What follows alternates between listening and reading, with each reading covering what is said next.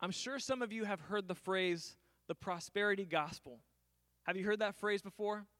It's kind of been a, a, buzz phrase over the years. It's been a polarizing phrase sometimes.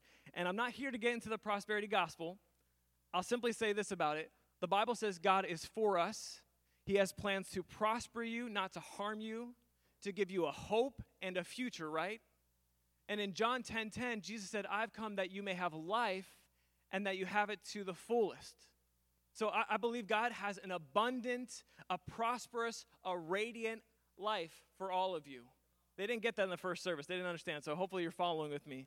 But that's not what I'm here to talk about today, okay? I'm not here to talk about prosperity. I've entitled this message The Propelling Gospel. The Propelling Gospel. I'm here to talk about how we can propel, progress, move forward the gospel because people need to hear the good news. Amen. I want to remind us how we can carry the gospel forward in our lives to those around us. We're going to look at the passage this morning of the rich young ruler. If you have your Bible with you, you can turn to Matthew chapter 19. We'll have it on the screen for you as well.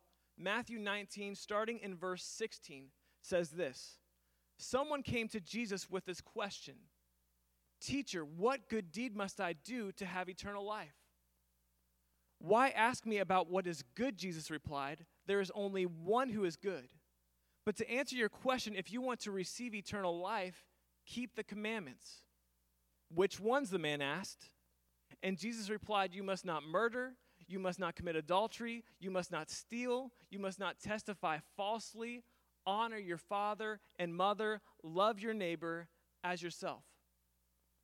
I've obeyed all these commandments, the young man replied. What else must I do? Jesus told him, If you want to be perfect, go and sell all your possessions and give the money to the poor, and you will have treasures in heaven. Then come, follow me. But when the young man heard this, he went away sad, for he had many possessions. I'm sure many of you have heard this passage before analyzed it so many different ways, dissected it different ways. Today, I want us to look at the story through the mistakes of the rich young ruler. And I want us to look at these mistakes and learn what we should be focused on in life. What matters most? In being followers of Jesus, we are commissioned to carry the good news with us in our lives. The ruler asked three questions. So we're going to take this one question at a time. Looking back at verse 16, he says, What good deed must I do to have eternal life? The man's problem actually starts with his very first question. He came to Jesus asking, What must I do to have eternal life? What do I have to accomplish in order to obtain what you have, Jesus? That's what this man was asking. But his question exposed a false pretense that he thought there was something he could do, there's something he could do to earn his discipleship, that he could earn his spot in the kingdom of God. And I want to remind us as we are ambassadors for Christ and we wish to propel the good news of Jesus Christ forward, number one, the gospel is propelled by obedience, not striving. Obedience, not striving. The man asked, What good deed must I do? There's not one thing you can do in this lifetime that will gain you access to the kingdom of God. And some of you need to be released from this burden of striving to prove yourself because you can't earn this. The good news of the gospel starts with the bad news that you can't do this on your own. There's no amount of striving that will propel the gospel forward. In fact, not only does our striving not propel the gospel, it can actually stifle the gospel. Sometimes we as Christians act like gatekeepers for the kingdom of God. Come on, you know what I'm talking about. Sometimes we put up barriers, walls, obstacles that we expect people to hurdle over in order to be part of our Christian kingdom club. And no one asked us to do this. Jesus never asked us to do this, but we act like we're in charge of policing these unwritten Christian rules. These rules that say before you can join our Christian club, uh, you, you can only watch the Hillsong channel, or you can only watch The Chosen, Maybe you can watch a little bit of The Voice or The Masked Singer if you're careful. You know what I'm saying? We can get nostalgic here. We can say, no, we don't watch Batman, we watch Bible Man, right? We watch The Donut Man, uh, Adventures in Odyssey. If, if you know what I'm talking about, you know. If, if not, I'm sorry. It, just, I can't explain it all to you. 90s Christian kids upbringing type of stuff. But some of you, some of you might be thinking, Matt, what are you getting at? Are you saying as Christians we can just watch whatever we want, say whatever we want, do whatever we want? No, no, of course not. But those decisions are made not in order to gain anything from Jesus, they're made to express our love for Jesus. The more that we get around Jesus, the more we want to be like him. But Jesus never denied access to anyone based on their merits. And the gospel has never relied on our goodness. So if we want to propel the gospel forward, we have to be willing to talk to people and reach people that don't act like us, don't look like us, because the gospel was meant for everyone. Look at how Jesus responded to this man. He said in verse 17, He said, Why ask me about what is good? There's only one who is good. But to answer your question, if you want to receive eternal life, keep the commandments. Jesus is saying, What does this have to do with goodness? This doesn't have to do with good, it has to do with following what I've placed in front of you. Because God has the plan, right? He intends to partner with you and me to propel His mission, His message forward. And our starting point for obedience is His Word. What does His Word say? I want to ask you a question this morning. Are there moments when you catch yourself attempting to strive for access to the kingdom? Have you been trying to get God's attention by your works and by your striving? God isn't interested in your striving, He's interested in your obedience. Listen, you could do a whole list of things that would be considered good, right? You could make a list of a dozen different things, but if you don't take time to ask God what He wants you to do and be obedient to His will, you could miss out on one thing He asked you to do that would be more impactful than a dozen things that you come up on your own. The gospel is propelled by obedience, not striving. The second question the man asked, he asked simply, which ones? He asks, Which commandments are you talking about? And then Jesus lists them out, right? He says, Don't murder, don't commit adultery, don't steal, don't lie, honor your parents, love your neighbor as yourself, right? He lists out six commandments. What do all those commandments have in common? How to love others, right? I don't know about you, but I don't think it's a coincidence which commandments Jesus picked out. I don't think he was just deciding, uh, you know, whatever commandments. I think he was spe- specific in which commandments he was pointing out because I think he was putting pressure on this man's area of life that he needed to grow in. Does God ever do that to you?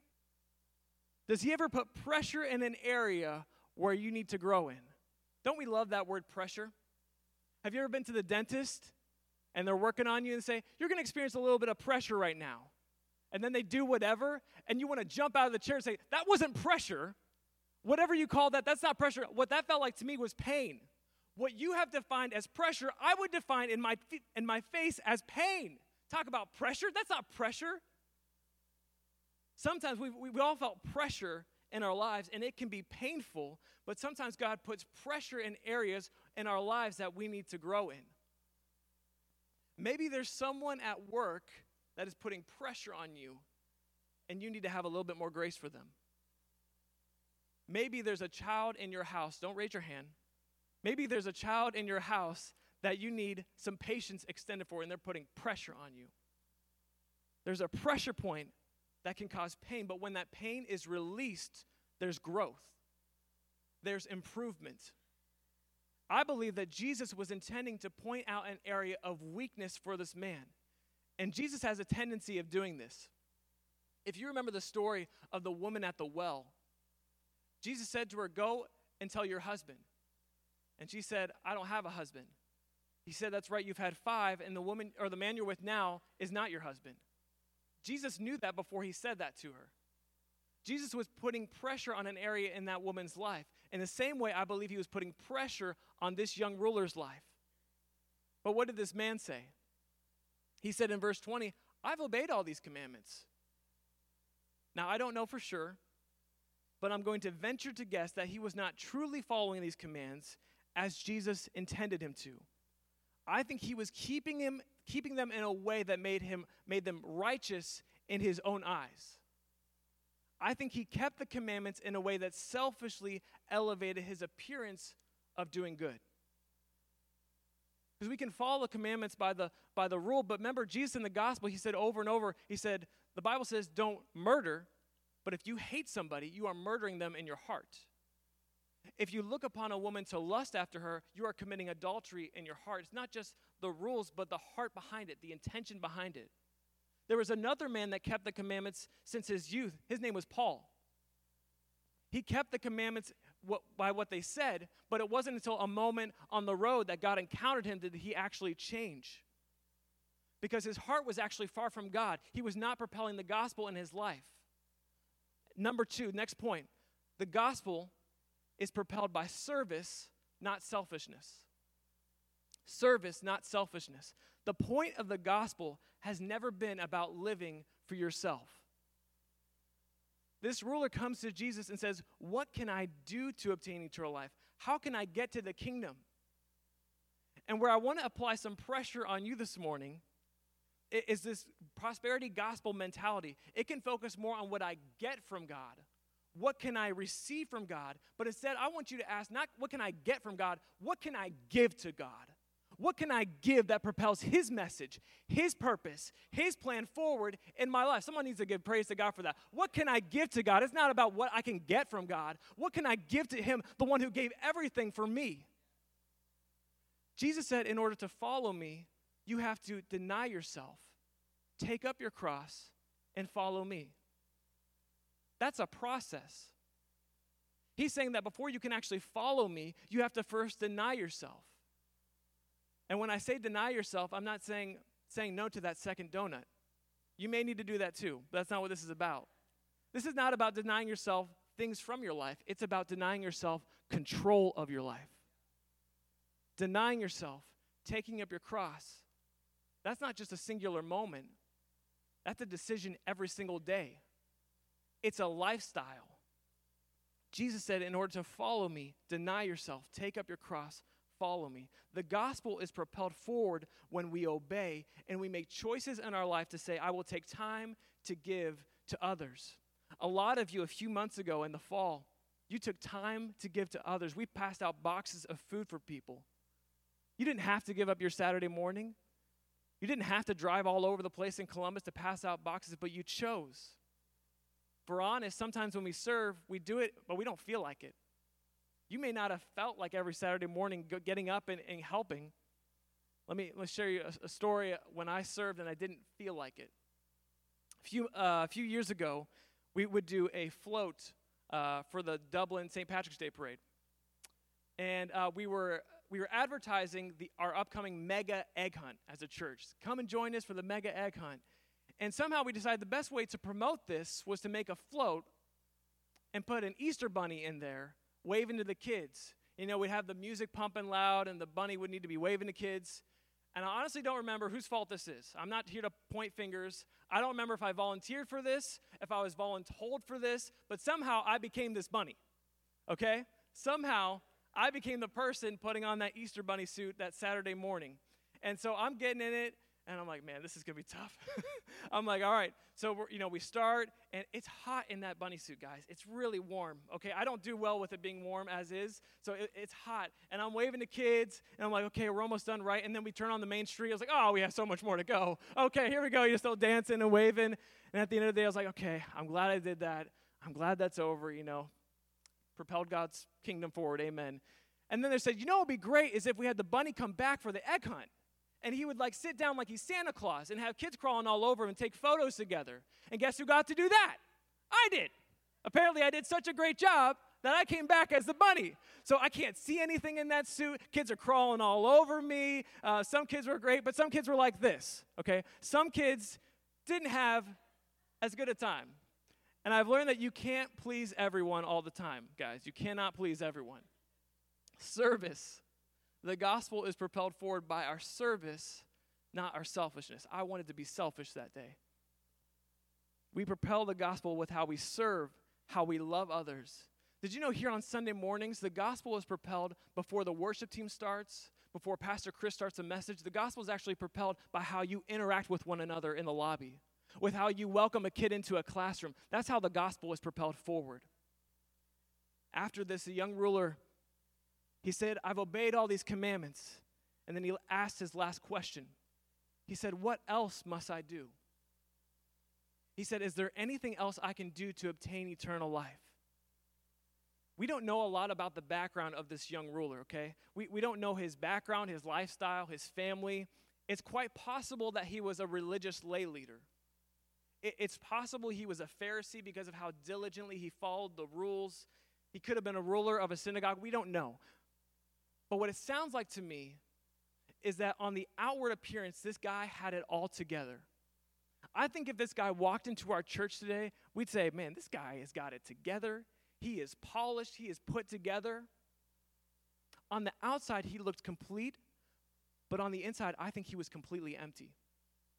Because why else would someone who believes they've obeyed all the commandments and done everything else right, why else would he still feel like there was something missing? The final point the gospel is propelled by relationship, not performance. Relationship, not performance. If we're not careful, we can shrink our walk with God down to a list of do's and don'ts. If we're not careful, we can follow the guidelines and the rule books and still feel empty inside and unfulfilled. A performance for someone is not the same as a relationship with someone. It's about a relationship with the one who created you and loves you more than anyone else and a relationship with God can motivate you and compel you, and it propels the good news of God forward. There's literally nothing you can do to receive eternal life. There's nothing we can do to earn our salvation, but in accepting His gift and drawing close to God, that love that we feel, we can't help but feel compassion for the lost and a desire to propel His good news into this world. Because the God that gave us His Son to die on the cross and raise again on the third day, that same God is the one who wants a personal relationship with you. After the ruler asked his last question, how did Jesus respond? Verse 21, it says, Jesus told him, If you want to be perfect, go and sell all your possessions and give the money to the poor, and you will have treasure in heaven. Then come, follow me. Jesus never made a command for people to sell all that they have. Notice Jesus didn't say, Go sell your possessions if you want to follow me. He says, If you want to be perfect, if you want to continue to perform for me instead of have a relationship with me, then you can go and sell all that you have. Now, don't get me wrong, there, there's a message in there about materialism, desiring materialism over God that will lead to destruction. But what I want you to see more than anything is that a life that intends to perform for God or gain from God is not a life that propels the gospel forward. For a minute before we close, I want to show you what happens after those three questions were asked by the ruler. Verse 22 says, The young man, he went away sad, for he had many possessions. But verse 23 says this Then Jesus said to his disciples, I tell you the truth it's very hard for a rich person to enter the kingdom of heaven. I'll say it again it's easier for a camel to go through the eye of a needle than for a rich person to enter the kingdom of God. The disciples were astonished. They said, Then who in the world can be saved? Jesus looked at them intently and said, Humanly speaking, it's impossible. But with God, everything is possible. I'm sure that many of you have read this before. Jesus said it was impossible for the rich to enter the kingdom of God.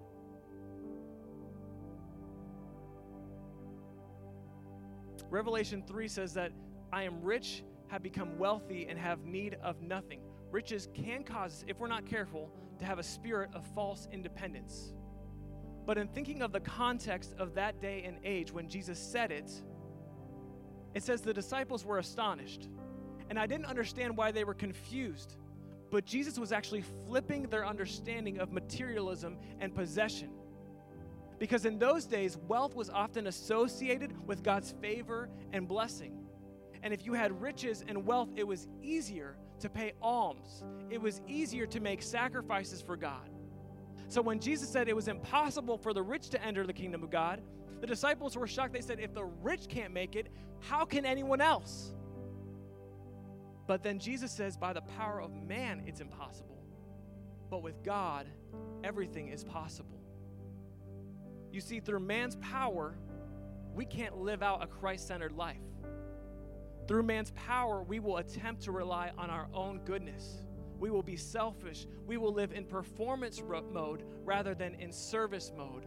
But with God, but with God, but with God, all things are possible because through the power of God, we can live in obedience. Through the power of God, we can live a life giving lifestyle. Through the power of God, we can walk in a relationship with our God, and the gospel will be advanced. Come on, do you believe that? Clap your hands if you believe. The gospel will be moved forward. The gospel will press on. Stand on your feet this morning as we close. The gospel, not through my ability, not through human ability, but with God, everything is possible. One more thing, and I promise we'll be done. I want to show you one more thing you see, the story of Matthew's gospel, there's it's a slight difference. Mark and Luke also have accounts of this story. And Mark is such a details guy. In Matthew, verse 26, remember, before Jesus said, humanly speaking, it's impossible, he said, when he looked at the disciples, he said, he looked intently at them. The phrase looked intently was not Jesus looking down on them. I don't think it was the look your parents made when they were disappointed with you as a kid it actually implied there was a deep searching of them. Jesus was carefully considering his words. We see that, that looking phrase in both Gospels, but in Mark's Gospel, it says something in addition to that. Remember the young ruler, he asked three questions. And after asking that third question in Mark's Gospel, it says this Mark 10 21, it says, Looking at the man, Jesus felt genuine love for him. I've read this passage before and I've projected Jesus as being disappointed. I've projected him as being upset and frustrated with this man. But that's not what the word says. That's not the God that I serve. I want you to take heart that when we mess up, when we don't get it right, God is not up there in heaven looking disappointed at you. He is looking at you with nothing but genuine love for you. Following Jesus is not always easy. It's not always easy to hear what he's saying to us. I don't know about how you're feeling, but when I know there's unfailing love from a faithful father, that compels me to propel the gospel forward in my life. Would you bow your heads this morning? I'm going to say a general prayer for all of us and how we can propel the gospel forward. But before I do that, I feel compelled to give an opportunity for someone to receive salvation. It's worth it to take this moment if there's one person in this room, if there's one person online watching, if there's one person that hears this podcast months from now, it's worth it for one person to be free from sin and free to live in a relationship with God. If that's you this morning, I want you to know that God sees you and He feels nothing but genuine love for you.